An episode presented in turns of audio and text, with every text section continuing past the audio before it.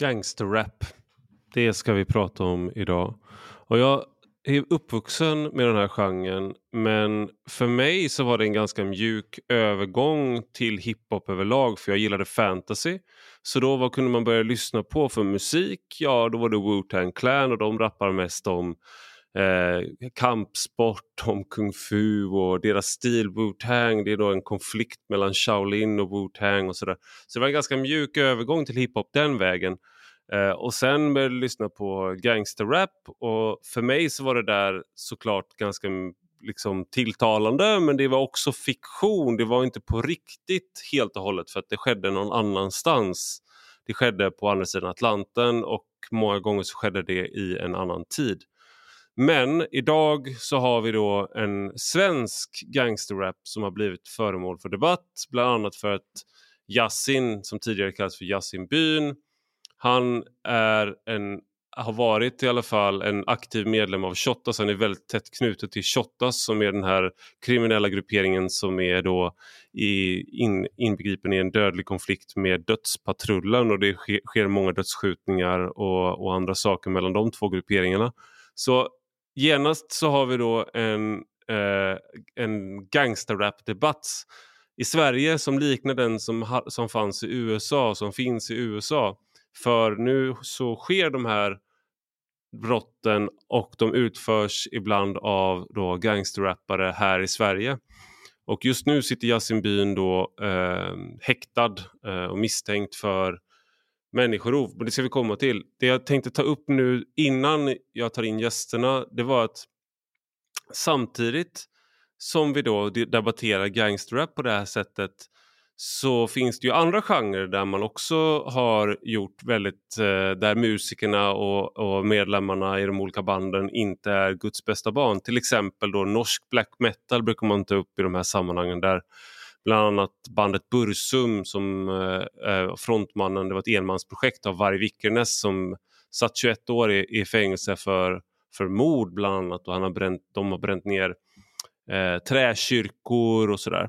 Men säger då kritikerna, det är ingen som pratar om att man inte får lyssna på black metal. Men det har det ju varit. Eh, och en skillnad mellan då gangsterrap skulle jag ändå vilja hävda och det här är att många gånger när det är fiktion, när gangsterrappen eller rappen är fiktion, då är den inte så problematisk. När det är just att man skildrar någonting. Men där, när du är en aktiv deltagare i den brottsligheten du skildrar så att musiken du gör blir ett sätt att visa upp ditt, din, eh, ditt våldskapital. Det är att göra reklam för dig själv som kriminell nästan. Då slutar det att vara så lätt att skilja på verk och person så att säga. Eh, och Samma sak gäller ju inte egentligen om du tar eh, vissa band där du har eh, Noir Desir till exempel, ett franskt band där frontpersonen har suttit i fängelse för att ha dödat sin eh, flickvän. Han slog ihjäl henne och sen så dessutom så vid ett senare tillfälle eh, när han hade kommit ut så begick hans an en annan flickvän till honom självmord när han var i lägenheten.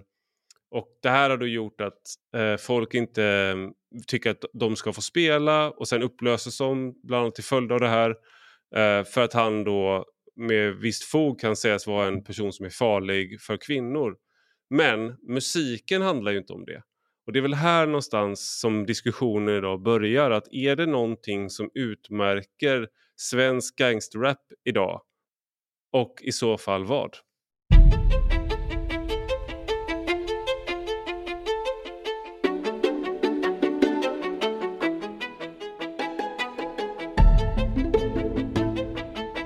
Välkommen till Radio Bulletin. Jag heter Ivar Arpi.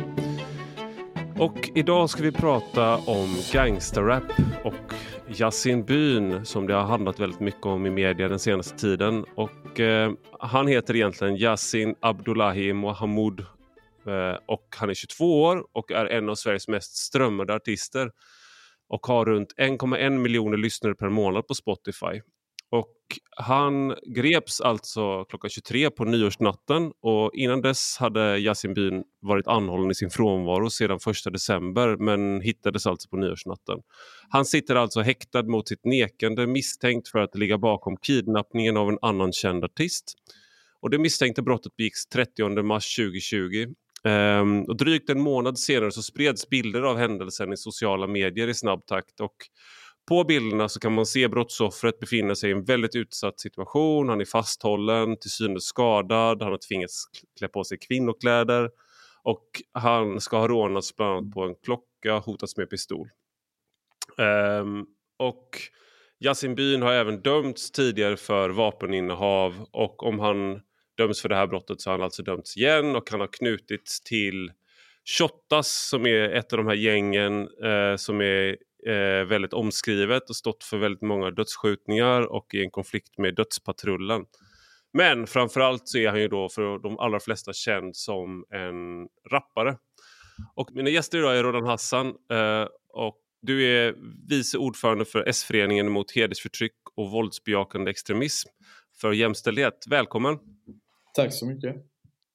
Och Viktor Malm, du är redaktör på Expressens kultursida. Välkommen du också!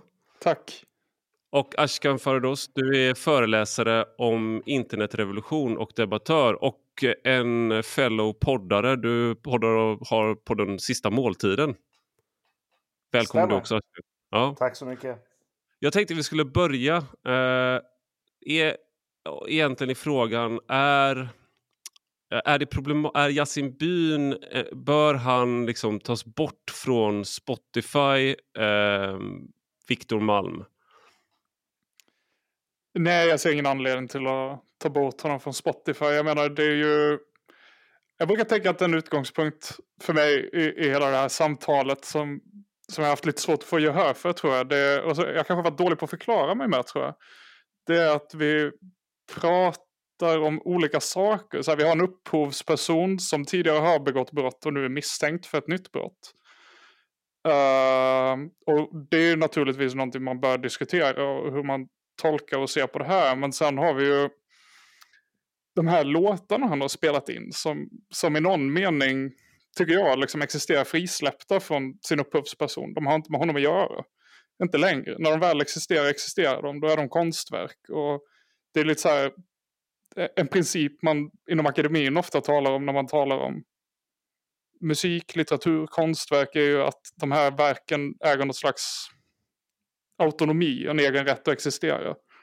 Som ja, är bortkopplad upphovspersonen. Så att jag, jag, jag, jag, tycker inte att de, jag tycker att de ska ligga kvar där. Men det är väl inte så många som har sagt att de ska bort heller, ärligt talat. Är det? Nej, nej, men det har varit en del snack. Det är, det, det är å ena sidan att han ska bort från Spotify har, eh, har en del eh, förespråkat. En eh, liberal politiker, Robert Hanna, som sitter i riksdagen för Liberalerna. Eh, behöver man kanske inte bry sig om vad Liberalerna tycker för de är snart ute ur riksdagen. Men sen har det också varit det här med att eh, han eh, har fått pris eh, för, i P3 Guld för sin musik.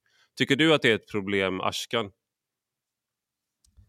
Det finns så många aspekter av det här. Det, så här min, min principiella hållning är att, eh, där är jag inne på samma linje som Viktor, det är att skilj på konsten och konstnären bakom det, det, det, ska inte spela någon roll vem personen är när man bedömer konstverket.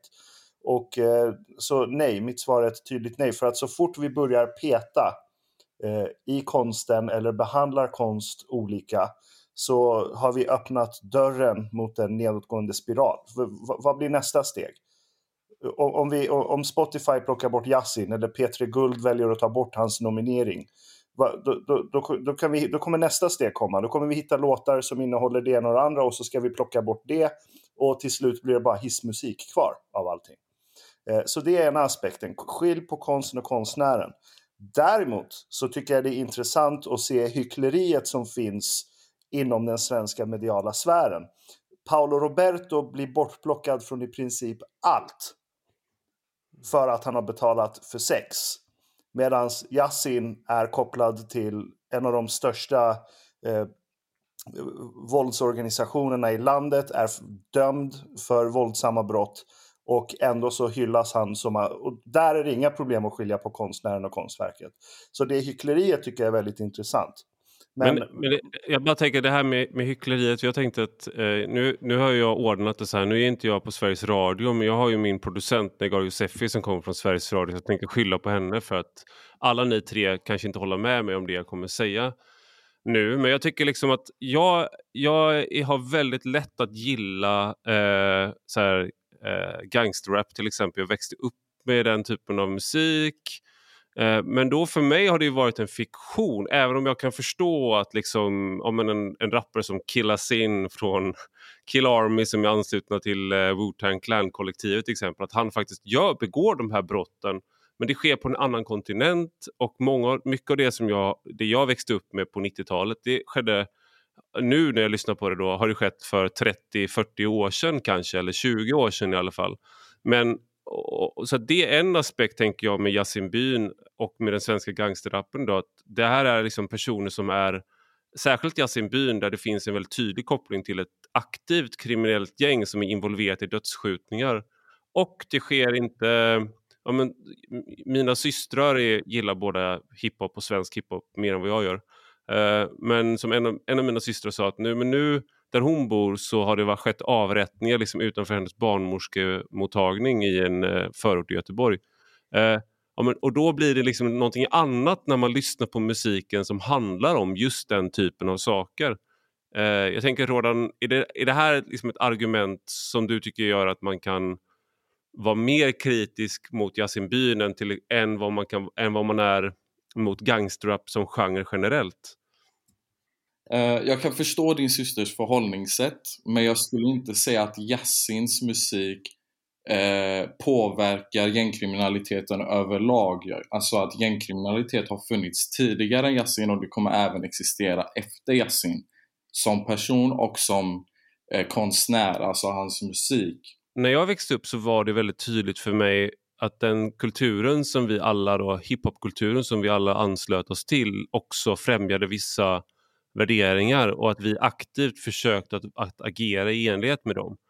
Sen blev det ju lite så här pretty fly for a white guy wigger grej för oss sådär men, men för en hel del av dem som jag växte upp med så gick det också, man idealiserade kriminellt liv och man idealiserade narkotika Eh, man tyckte att man var liksom en player, man var gangster, man pratade på det sättet.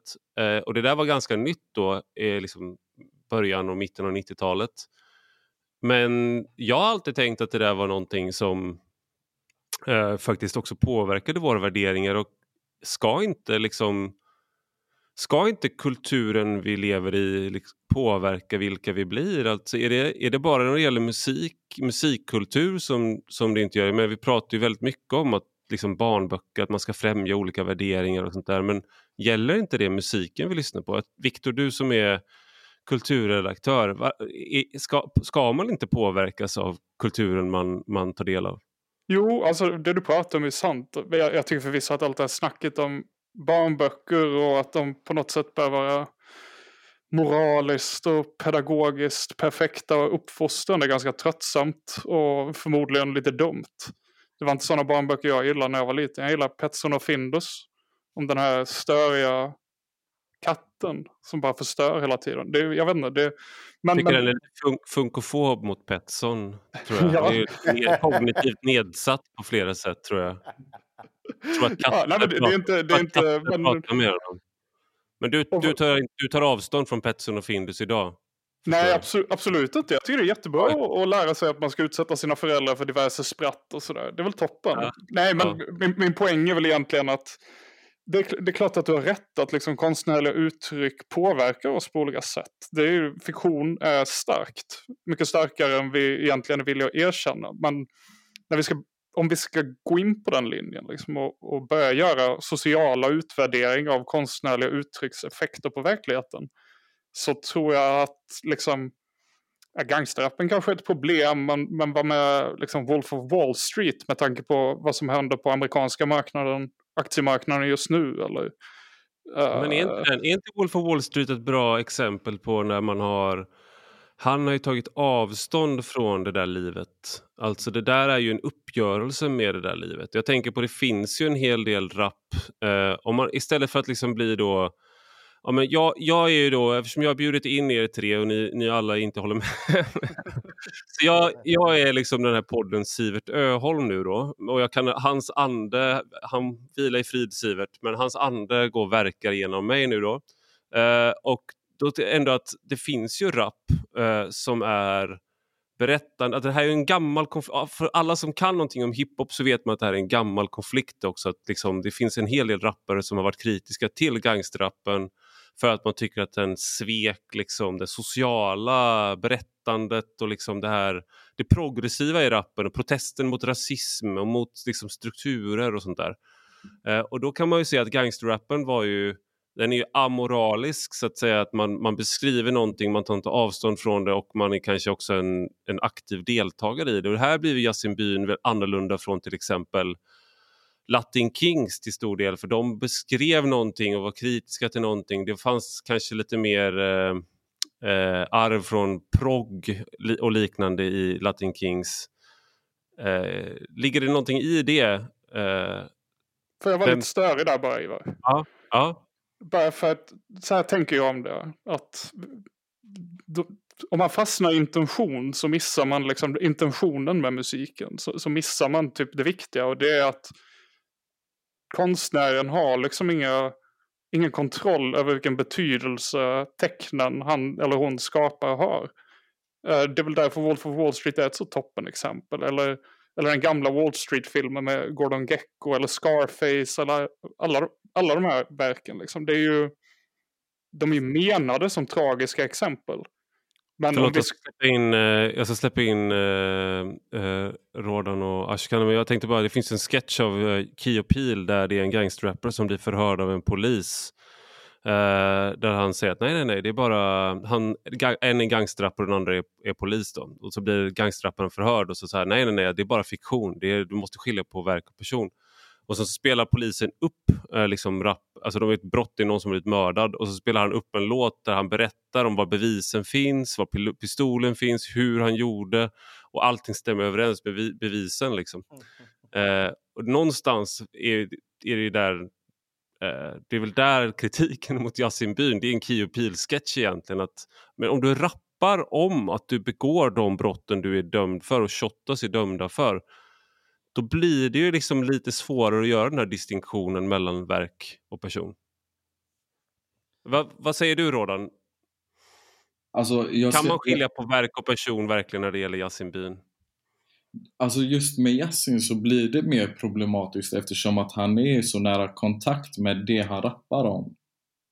Mm. Men samtidigt om, om man lyssnar på, jag tror det var P3s eh, intervju med Yasin med Mats eh, Nileskär som eh, han själv säger att han har tagit avstånd ifrån det livet han har levt och att om han fick göra allting från början så hade han hellre velat läsa till något som advokat till exempel och att syftet med hans musik är inte att säga att ja, du kan vara kriminell och tjäna pengar på det utan du kan komma från ett samhälle som driver ett hårt motstånd mot dig och ändå klara dig.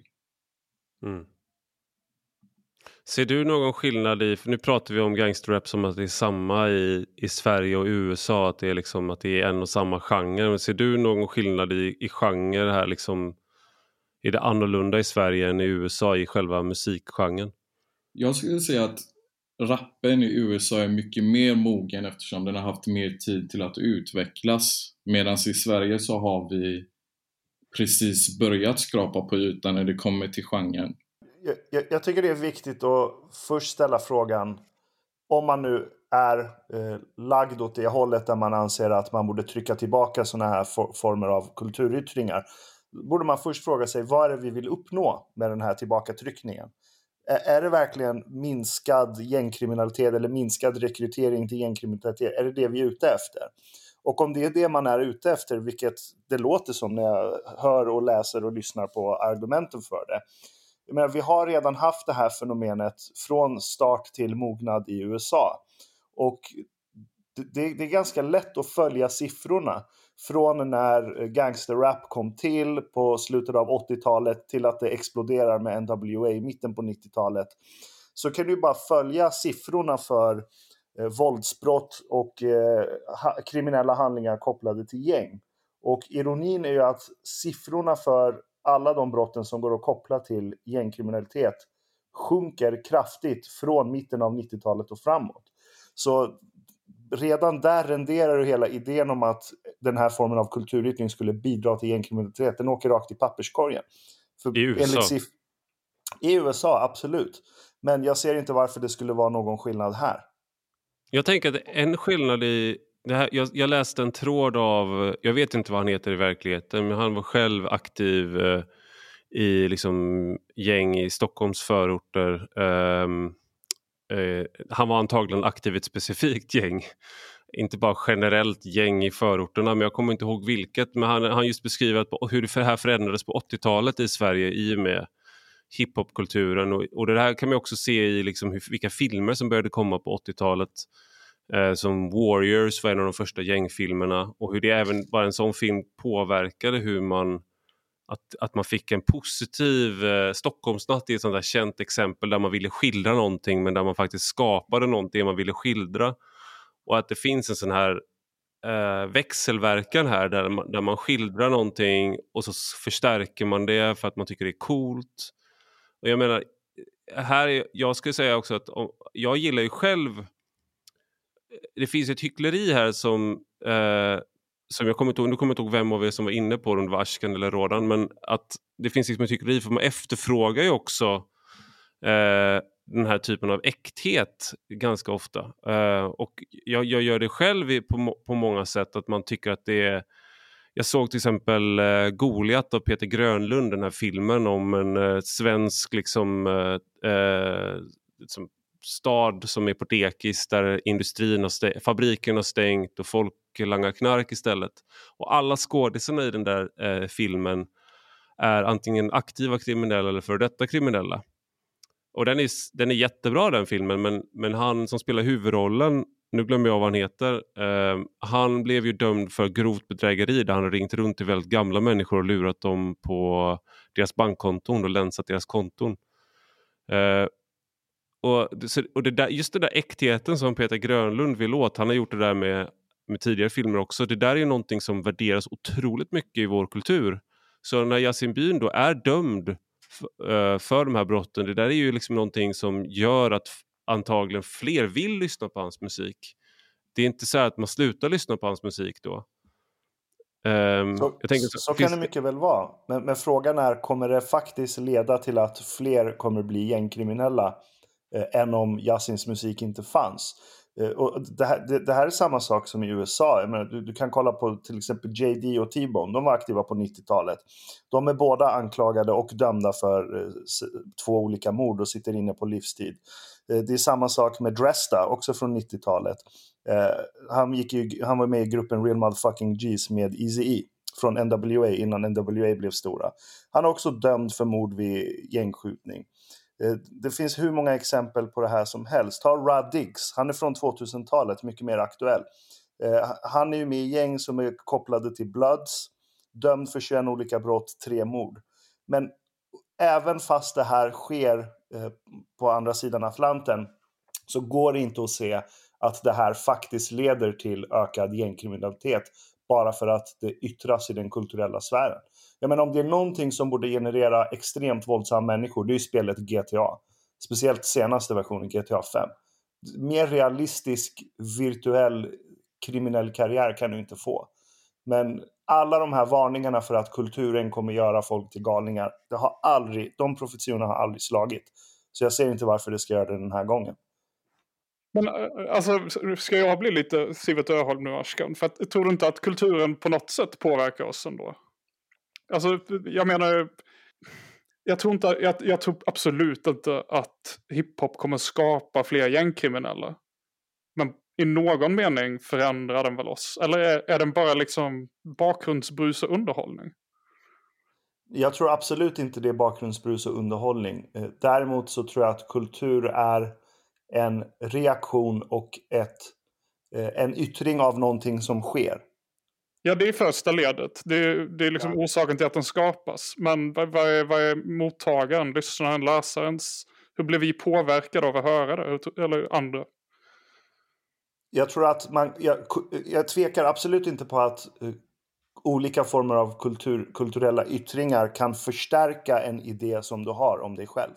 Så om du är där, i, om du befinner dig i en miljö och i ett kontext där risken är väldigt stor för dig att bli gängkriminell och välja den banan så kommer självklart eh, Yassins musik vara ett sorts bekräftelse på din identitet. För det är också en viktig del av kulturen. Förstärker det förstärker, inte det? Men, men frå frågan är om det orsakar på det sättet att hade inte den musiken funnits hade inte den här personen blivit gängkriminell. Det tror inte jag. jag det vet man vi, bara kan vi aldrig veta helt och vi kan ju aldrig veta det, kan det helt, och hållet. Helt jag, tänk, jag tänker på de här, liksom, om man går tillbaka eh, i tiden så finns det ju eh, alltså, vissa kulturella normer som, har, eh, som fortfarande sitter kvar. Jag tänker på sydstaterna i USA där de fortfarande, eh, oavsett vilken klassbakgrund du har, oavsett vilken etnisk bakgrund så är de våldsammare och begår fler mord och de är också mycket mer förlåtande mot det än vad man är i nordstaterna. Och Det har att göra med att man kom, de, många av de invandrargrupperna som kom till sydstaterna kom från herdekulturer på Irland och Skottland och att så de var, de var våldsamma där och de tog med sig väldigt starka hedersuppfattningar som eh, sen liksom många säger, och det här, att det här är orsaken till att till exempel svarta i sydstaterna eh, har liksom, är våldsammare än, än svarta i nordstaterna. Det är liksom en del av den vita sydstatskulturen till stor del som vi sen har lärt oss att förknippa med svarta. Eh, men, men det där är ju liksom så här, vad ska man säga, kultur som sitter väldigt hårt i oss. Jag tänker om man då etablerar en kultur där man premierar vissa beteenden och att man får status för vissa beteenden. Är inte det, är inte det ett ganska bra exempel på att man då man kanske inte gör någon till kriminell men om, det, om du behöver liksom någon petas lite i den riktningen. Jag tänker Rodan, du, du bor i en förort i, i Göteborg. Mm. Inte, tycker, skulle inte du, liksom, om du kunde allt annat lika, tror du inte det skulle vara bra om folk inte höll på med eh, gangsterrap eller alltså, och lyssnade på den här typen av musik? Nej, det skulle jag inte säga. Alltså, för mig själv, för min del, jag, jag älskar hiphop och jag har lyssnat på hiphop sedan jag var barnsben och jag skulle inte säga att det har fört mig eller många utav mina nära och kära i en viss riktning som är problematisk eller antidemokratisk. Snarare har det fungerat som en ventil för att vidga våra perspektiv och kunna skildra våran verklighet så att det på något sätt bekräftar våran, våran eh, själv, eh, självuppfattning någonstans. Men är inte det här en skillnad också tänker jag med om du är en, eh, alltså vissa rappare eh, har, och vissa musiker eh, skildrar en brott, brottslighet. Jag tänker på Merle Haggard eh, till exempel, en countryartist som jag gillar. han, eh, han sjunger i, om sin kriminella historia. Han, han eh, var kriminell när han var ung. Eh, och sen är liksom countrymyten eh, är ju liksom, som verkar stämma till viss del i alla fall, är att han såg Johnny, Johnny Cash kom till San Quentin och sjöng och då bestämde han sig för att han skulle satsa på att bli countrymusiker själv och så gjorde han det och blev det. Och han är ju då var kriminell, dömdes, han satt tre år för, eh, för förberedelse till rån och rån. Ehm, men han, när han skrev om det här då var det ju aldrig att han försökte vara cool med det. Det var ju inte status i, i det så. Det var inte någonting heller han skröt om i intervjuer, det var inte någonting utan det där var liksom, blev en historia som säkert gav honom eh, trovärdighet och gav honom att folk tyckte att det var spännande med honom. Men det var ju inte någonting i texterna som var att, eh, att, att han romantiserade det. Och att, är det inte skillnad på att Eh, romantisera en livsstil och, säga att, och, och framställa den som någonting häftigt och att skildra den och med alla dess baksidor och eh, problemen i den verklighet man lever i. Att det är liksom skillnad på att romantisera och att skildra. Jo, alltså om vi går tillbaks till det här som vi pratade om lite tidigare, det här med vad som är äkta och vad vi värderar kulturellt så, så skulle jag ändå säga att när det kommer till hiphop så, så är det inte just eller mycket utav kritiken eller applåderna som man får handlar inte om hur brottsaktiv du är eller hur äkta du är jämte dina, din lyrik utan det handlar om hur du använder dina beats, hur du använder dina bars, eh, hur klipsk du är, hur du kan väva in saker i dina texter. Ja, alltså jag har tänkt på det där som Rodan säger att om man, om man har lyssnat på hiphop hela sitt liv så, och sen bara sätter sig och tvingas ta ställning till Yasin som nu och lyssnar på hans skivor om och om, och om igen. Så i alla fall är det så för mig. Ni får, ni får säga till om ni inte håller med. Men, men vad jag hör är liksom egentligen bara variationer av exakt samma innehållsligt. Alltså exakt samma klichéer som rappen har handlat om i 40 år. Och jag tänker inte så mycket när jag lyssnar på om det här har med Yasin att göra. Utan man tänker på just det Rodan säger. Alltså hur, hur han använder de här klichéerna. Hur han använder rimmen och han använder sina bars och musiken är bra. Det är liksom lyssningen ligger liksom på ytskiktet. Har jag fel? Ja, jag håller med dig Viktor. Jag håller med dig. Jag, jag växte upp med gangsterrap också. Jag har lyssnat på det hela livet. Och mitt största problem med Yassins musik, det är inte vad han sjunger om. Det är bara, jag tycker bara den är väldigt tråkig. Dåligt flow, skittråkiga beats. Men, men, men. Eh, Eh, just angående det här med borde man skildra, eh, skilja på någon som skildrar eller någon som eh, aktivt begår de här brotten. Där är jag nyfiken på att höra vad du tycker om det också, Viktor. Alltså om man just tar upp sådana här exempel som när, när, när, när någon i ett polisförhör sitter och läser upp äh, rapplåten äh, och, och, den visar sig beskriva vad, vad brottet sedan var. Så då, då hamnar vi liksom i... Ja.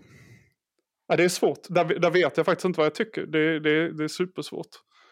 Men här, här, finns det ju sådana här, jag menar du har... Eh, eh det finns ju sådana här, man kan dra exempel på om du har en aktiv pedofil som gör låtar till exempel. Mm. Om det är det någonting som vi skulle tycka var eh, fel att ha på Spotify?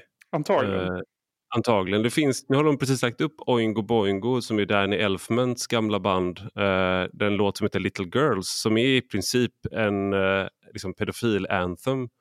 Men som han själv säger är satir eh, då. Eh, ibland säger han då, ibland har han sagt att det är för att hans fru var så liten.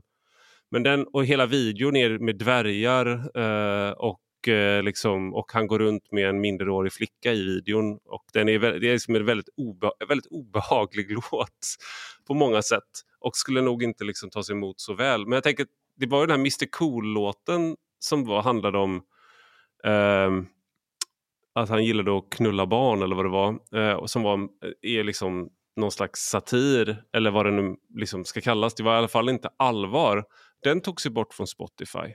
Ja, det är trams. Skulle ha, Ja, men hade, det är det här jag tänker, det finns ju någonting här där det, jag såg någon som beskrev att Yasin-byn är liksom vår tids arbetarlitteratur. Eh, på GP Kultur var det någon som skrev det, nu glömmer jag vem det var. Men, eh, Jenny Högström. Just det. Och det där tänker det är ändå någonting här att man, man tänker att eh, när Torsten Flink blir, om han blir eh, eh dömd och inte kan vara med i Melodifestivalen eller om eh, en eh, Paolo Roberto köper sex så är han ute. Eller någon som då är, eh, begår något hemskt brott. Då är de ute. Men om du är eh, anses samtidigt på något sätt prata för den, en marginaliserad grupp snarare. Då är det liksom inte ett minus på något sätt. Då kan du få pris på Petri Guld ändå. Det, det, är det, hyckleriet jag, det är det hyckleriet jag syftade på. Men tänk vad som händer om, om vi nu tar bort Yasin. Och så har du de här hypotetiska personerna som är precis på randen av att falla in i en kriminalitet. Yassins musik kommer ju bara istället sprida sig på Signal och Telegram och alla de här tjänsterna istället. Det kommer bli mm. mer underground och det kommer få ännu tyngre bäring då. Ja, det vet alla som, att... som gillar hiphop, att det, att det blir bara coolare i så fall. Absolut, och, och, samma princip, det är samma princip som gäller, tycker jag, när, till exempel nu när man släckt ner SvebTV för att de har konspirationsteorier om vaccin och förintelse och allt möjligt. Jag, jag står inte för någonting som sägs på den kanalen, men jag vill gärna att de finns uppe på ytan så att man ser vart man har de här människorna. Och mm. det, det, mest avväpnande du kan göra mot någon som försöker vara underground, det är att inte blockera ut den. från rampljuset. Så frågan Alltså, jag- man borde ställa Ja. sig är varför tar Yasin emot ett pris av P3? Exakt. Det är inte så jävla gangsta. Nej, Men jag, jag tror inte egentligen, jag tror att det här blir så här stickspår egentligen med det här med att förbjuda och ta bort från Spotify. Men samtidigt så de har ju, de är ju så otroligt, de plockar ju bort saker som är provokativa i andra avseenden. Eh, och jag, jag undrar också, det finns en sån här fråga som har dykt upp när jag skrev att jag skulle ha den här podden och det är om det är skillnad till exempel mot vit maktmusik. Där man aldrig skulle få för sig att ge dem ett pris även om det var, de var populära. Eh, och, man, och Spotify har plockat bort väldigt mycket vit maktmusik, även som vit maktmusik som är då inte är uppenbar hets mot folkgrupp, eh, utan vad ska man säga, de är en del av vit maktrörelsen men de är inte eh, de, de, de sj- sjunger inte att man ska utrota judar eh, rak, rakt ut. det här med att uppmana till olika sorters... Jag tycker en viktig distinktion att göra när vi pratar om gangsterrap är att det är väldigt sällan rapparna i sig uppmanar andra till våld utan det, de skryter mer om sitt påstådda våldskapital. Och jag tycker det är en väldigt väsentlig distinktion att göra. Mm.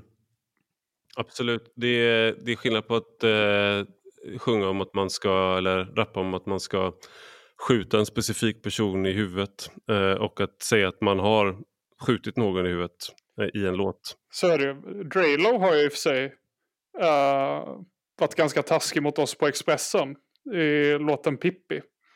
Det är en annan Mhm. rappare, en annan gangsterrappare, uh, Draylo, som det är en väldigt bra låt som heter Pippi då, som, där han kör, jag kommer inte ihåg hur det går exakt, men typ de hyllar mig i mitt i men hatar i Expressen, inget som var viktigt förtalar mig i pressen, Pullar med en sticky får de hålla käften.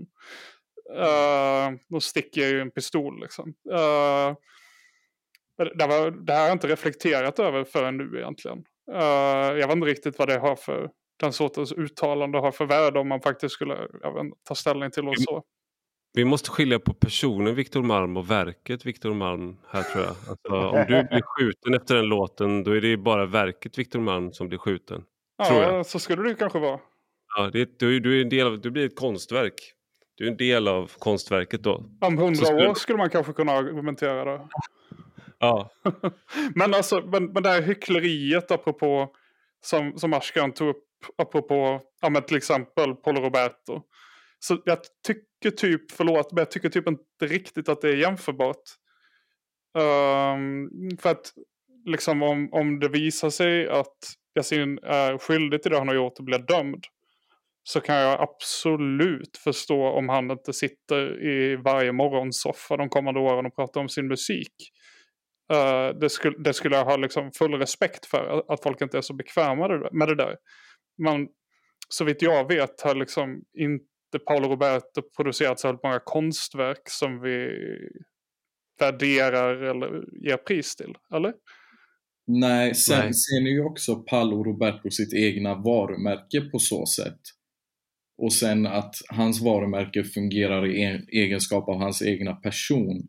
Och som person har han också uttryckt sig ganska hårt mot eh, feminism och kvinnor allmängiltigt och eh, begår det här sexköpsbrottet då. Så, så det finns en mycket närmare association till Paulos produkter och Paulo som i person. jag, jag håller inte med om, jag tycker den är, jag tycker Yasin Byn är ju, där är det väldigt tätt sammankopplat eh, också. Jag tänker att det finns en annan sak här och det är ju att eh, när du har en, när du gör, precis som du säger Viktor, att när du gör musik så är det någonting, någonting annat. Och sen att du har, ehm, då, då är det liksom, när, när du gör konst då blir det någonting annat för då skiljs det åt. Men när du är, som du säger då Rodde, när du är ditt eget varumärke och du säljer pasta. Pasta är ju trots allt inte konst även om man kanske kan tro det ibland om man, liksom, om man hör på Paolo prata om det. Men det, så att det blir någonting annat där och sen är det också att det Yasin Byn gör, han är ju öppen med, om man ska vara så, han är ju i alla fall öppen med vilken livsstil han beskriver.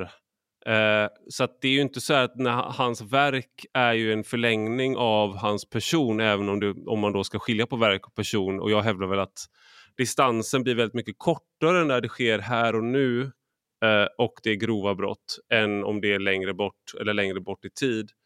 Eh, men, men när det gäller Paolo Roberto då går det ju emot för att han gjorde den här resan där han var en värsting, han var liksom en person med dåliga värderingar och blev en väldigt fin person med väldigt bra värderingar. Eh, och Sen kan vissa tycka att han, har varit ett, att han har varit för kritisk mot feminism och sånt där men det var ändå den här, han gick från värsting till helylle.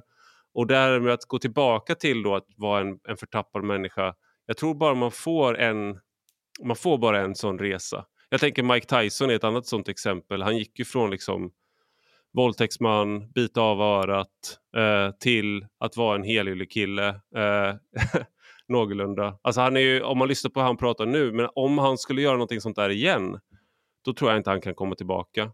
Nej. Det, det, här är den mediala dramaturgin. Det tror jag du har rätt i. Liksom. Ja, exakt. Vi älskar dem. Det är det här jag också tänker på, för jag tänkte att skulle komma, bara komma in på Sebbe Staxet som är ju eh, tidigare rappade i Kartellen och eh, apropå det här med att, att eh, Yasin inte skulle bjudas in till morgonsoffor så har ju kinesen som är då, sitter för mord är det va? i ett finskt fängelse. Han har ju fått prata om sin musik i massa tidningar i alla fall.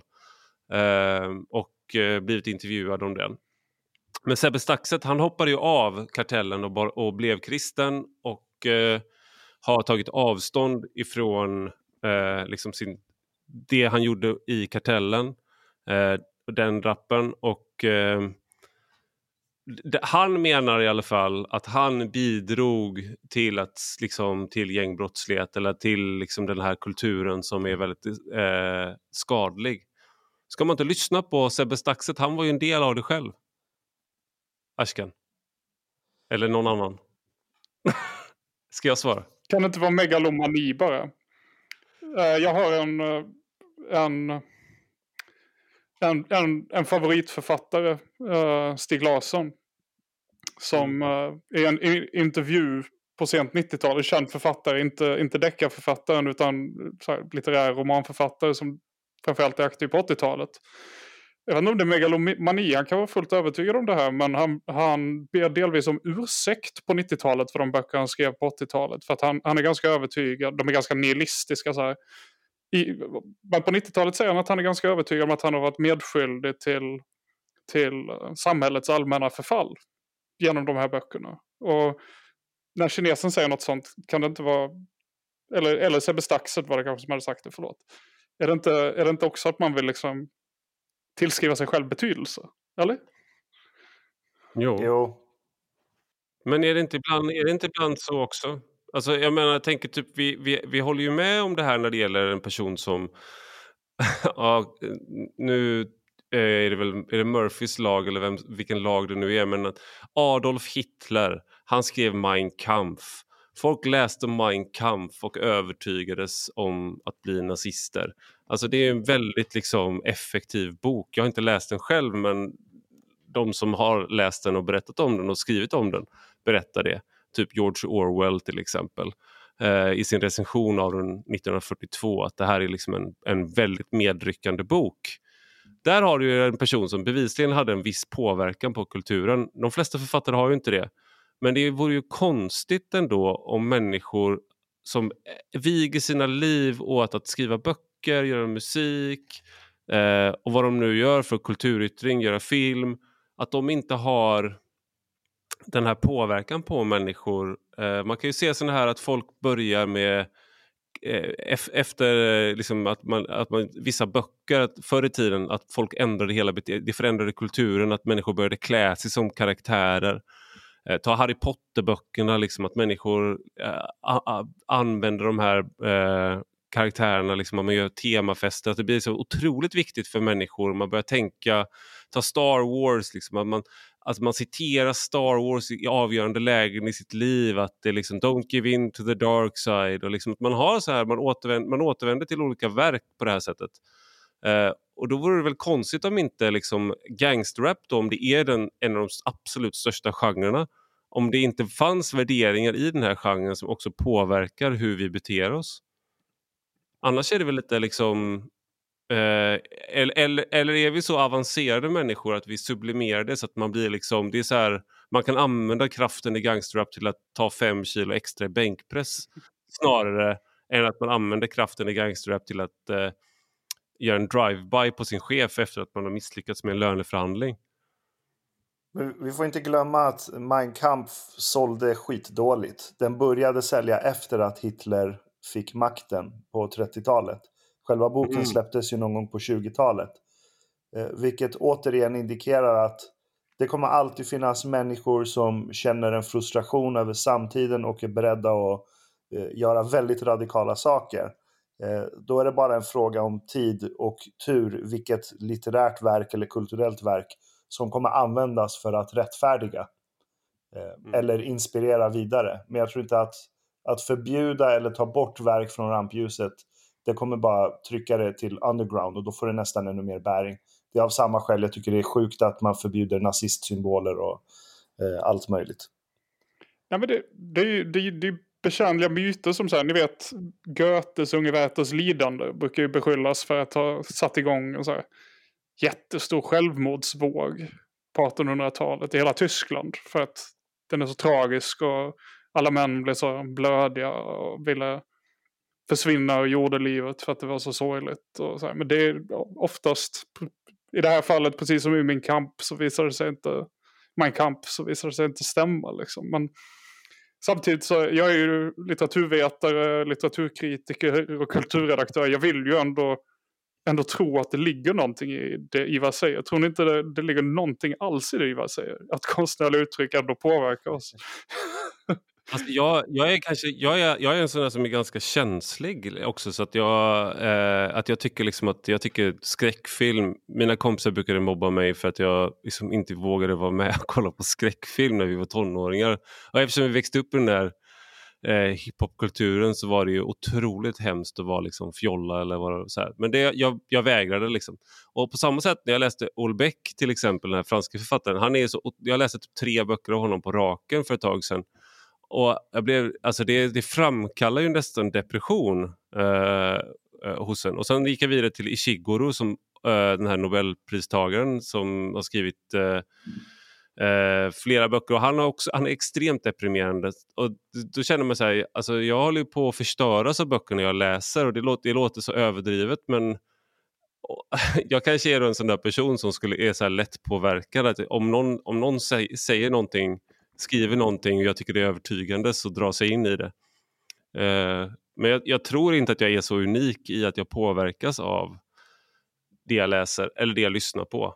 Men sen är väl frågan hur man påverkas. Jag tycker de exempel du tar upp är bra. För jag tror naturligtvis att lyssna på mycket hiphop gör någonting med oss. Jag är dock osäker på om man så rakt av kan säga att påverkan är en direkt översättning av innehållet i texterna. Precis. Eh, att vi liksom tar texterna, översätter dem till våra egna liv och använder dem som något slags så skript som vi spelar upp som skådespelare. För vad du blev av Welbeck var inte en sexköpande eh, gubbe som vill åka till Thailand. Eller hur? Nej, jag vill, jag vill, förneka, jag vill förneka att jag blev det. Officiellt. Men, men, jag tycker inte de två sakerna är inkompatibla med varandra. Jag är ganska lik dig i till exempel skräckfilm. Jag klarar inte av att kolla på det heller. Och jag är väldigt blödig när det gäller vissa former av konst, inte minst film. Eh, så jag, jag förnekar inte att kultur påverkar oss. Däremot ser jag människor som ett sorts liksom, system med massa olika potentialer. Eh, och de potentialerna är genetiskt reglerade Eh, sen kommer miljön in och beroende på miljön så utvecklas de här potentialerna olika. Eh, så jag menar, är man lagd åt det hållet att man snabbt blir radikal och köper konspirationsteorier och vill göra revolt, eh, då kommer du hitta dig till någon sorts kulturellt verk som bekräftar den sidan hos dig. Men att ta bort den sortens kultur tror jag inte, det är, nog, det är ett ganska sent skede. Jag menar, det finns gangsterrap på Island de har inte problem med gängvåld. Är den bra? Varför har inte de det? Inte den är faktiskt jävligt bra, jag tycker det. Okay. Det, finns en, det, det, finns en hel Reddit-tråd som är dedikerad till isländsk gangsterrap. Så det, finns ja, men det, går, det är rakt ned, nedstigande led från Njals saga där. Det var ju de första gängen. Olika ätter som hämnades på varandra och utkrävde blodshämnd. Så det är därför. Eh, redan de gamla vikingarna, de var ju först, det var den första gangsterrappen. Man, isländska skalder drog runt till olika hövdingar och drog sina battle raps. Uh, nej men jag tänkte bara alltså, egentligen avsluta rådan. Om, är det så här då att man Uh, om man ändå är en person som lever i den här då verkligheten som skildras då, om, om vi skulle ta bort liksom gangsterrap nu, mm. då skulle man ändå hitta ett uttryck som kunde, som kunde beskriva det här och det kanske inte skulle vara då exakt. Om vi lever i en värld som är som vår värld men det finns ingen hiphop, då hade man ändå hittat ett annat uttryck som var motsvarande det här, eh, som fyller den funktionen, eh, snarare än att man skapar att, man är med, att gangsterrappen är med och skapar den här gängkulturen som finns i, i förorter i, i Sverige idag? Ja, det skulle jag ändå vilja hävda. Alltså det var, det var precis det som jag sa tidigare och för att knyta an det Viktor säger att det är klart att kultur, kulturella yttringar påverkar oss men det kapslar in känslor som fångar oss upp. Det är inte att, eh, alltså graden av vad vi anammar som egna individer från det vi konsumerar, hur långt tar vi det? Och för att besvara din fråga då när det kommer till vilka verk eller konstverk vi hade, eller från förorten då, hade dragit oss till, då hade det varit de verken som bäst skildrar det vi upplever i förorten som är utsatta. Eh, jag till exempel som kommer från ett särskilt utsatt område som är född och uppväxten här, det har blivit människa av mig fastän jag har torskat gangsterrap hela mitt liv. Och det gäller väldigt, väldigt många andra också. Och så är det som Ashkan säger att man står på randen för att begå eller bli brottsling. Då ska jag inte säga att gangsterrappen är den avgörande faktorn utan att det finns hundratals lager där som vi måste bröta oss igenom som har sociala implikationer. Och att gangsterrap ska sättas på ett pedestal där, det tycker jag är väldigt fel och vi är ute och cyklar i så fall. Nu... Får jag bygga vidare på det där Rodan? Ja. Det, det, det, när, Freudianen i mig, när den tittar på den här Yasin-gate och hela den här debatten kring gangsterrap. Eh, precis som du säger Rodan, det finns fler hundratals lager innan vi kommer till gangsterrap. Och jag snackade om att människor är ett system av potentialer. Och, och miljön sen avgör hur de här potentialerna utvecklas. Jag menar, på Island har du inte etniskt segregerade enklaver med enormt hög utsatthet jämfört med resten av landet på samma sätt som vi har i Sverige. Så ibland undrar jag om det här ramaskriet kring gangsterrap inte bara är en så förträngning av att Sverige har utfört ett socialt ingenjörsexperiment i godhetens och Eh, mäns, go, rätt, mänskliga rättigheters namn men har totalt misslyckats och resultatet har blivit extremt utsatta etniska enklaver runt om i landet. Och det är egentligen där vi måste börja gräva, inte i gangsterrappen. Jag, jag, tror att gangsterrappen bland annat då är en skildring av det sminklösa samhället som vi har i Sverige. Eh, vad, vad det är som sker och det är väldigt uppstötande för folk att höra eller ta del av. Så jag kan förstå, jag, jag vet att Ivan när du skrev till mig häromdagen att det har blivit too real när det kommer en så nära. Mm. Så har det varit för oss hela tiden, eller sen jag växte upp. Det har varit too real här. Det, det var en elevassistent som blev skjuten utanför sin arbetsplats på en eh, mellanstadieskola Mm. Så, så ser verkligheten ut här. Men jag tänker det är väl det som är, jag tänker när, när jag, vi, du och jag har ju pratat och, och liksom grälat och pratat om vartannat liksom. Uh, och jag, jag upp, vi är uppvuxna i olika delar av Göteborg och vi är i olika åldrar och mm. så här, olika åsikter och allt det där. Uh, men för mig då tänker jag att, ja, men, att då man ska se uh, Yasin Byn som förmedlaren av uh, hur det är att växa upp i eh, förort och hur det är i den verkligheten. Ja, men det tycker jag ju är, eh, blir märkligt just för att jag vet att det finns personer som, som du till exempel som är, inte för att du tycker som jag, utan för att det finns en helt annan typ av människor eh, som inte är en del av det livet. Mm. Och Det är väl det jag tycker är, finns en aspekt här också där man när man då till exempel säger att det är, det är vår tids arbetarlitteratur och att man höjer upp ibland de värsta eh, personerna till att bli samtidsskildrare eh, för att man då egentligen ju värre det är eh, ju mer äkta är det också. Och, och det där säger jag inte, jag säger inte det där för att svära mig själv fri från det tankesättet för att jag som sagt, det finns i andra genrer också eh, och det finns i, liksom, i vår kultur bredare i liksom, eh, att, man, att man vill ta upp det mest eh, det hemskaste för att då är det det mest äkta. Men det, det är väl det här som är en kritik jag tycker då, att är det inte ett problem att man gör personer som Yasin Byn eller liksom tidigare då Kartellen till eh, uttolkare av hur det är att leva i, i utanförskap i Sverige? Jo, men kanske för att det är en dålig analys, eller? Hur menar du då? Här, men för att det inte är sant, eller? Det är, bara, att man, att det är inte sant att man gör det? Jo, jo, det kanske är sant att, att folk gör det. Att folk pekar ut Yasin som en samhällsskildrare eller en porträttör av livet i orten eller, eller vad det månde vara. Men dels tycker jag att det är en platt analys om man inte kvalificerar den väldigt rejält. För att det verkar ju inte vara särskilt, en särskilt heltickande bild av vad som händer i orten. Uh, dels tänker jag att man liksom missförstår det. Jag tänker att det är gangsterrap. Det är rap, det är hiphop. Det ska bedömas som gangsterrap och hiphop. Man behöver inte översätta det till något tredje. Jag tycker det är onödigt. Mm. Fast är inte det, ligger inte det i gangsterrap? Alltså att man är, för det här är ju en sak som är, nu kanske jag gör bort mig här, är, är att vara liksom en eh, snart 40-årig fyrabarnspappa i liksom eh, Uppsalas innerstad här som ska uttolka rap. Men det finns ju ändå en, liksom en äkthet. Det är otroligt viktigt att det ska vara äkta, precis som det har varit med blues innan dess. Och att det, att det är liksom, du ska vara keep it real, alltså du ska vara så äkta som det, bara, som det går och att det där är otroligt viktigt i hiphop. Och det där, jag förstår att det där är en, en, någonting som du som är en del av genren men det, är också, det finns ju ett, ett löfte där om att du faktiskt också måste eh, ligga nära en verklighet och om du inte uppfattas göra det så kommer, du åka, så kommer folk inte vilja lyssna på dig när du är en del av hiphopkulturen. Det där gäller inte death metal eh, på samma sätt.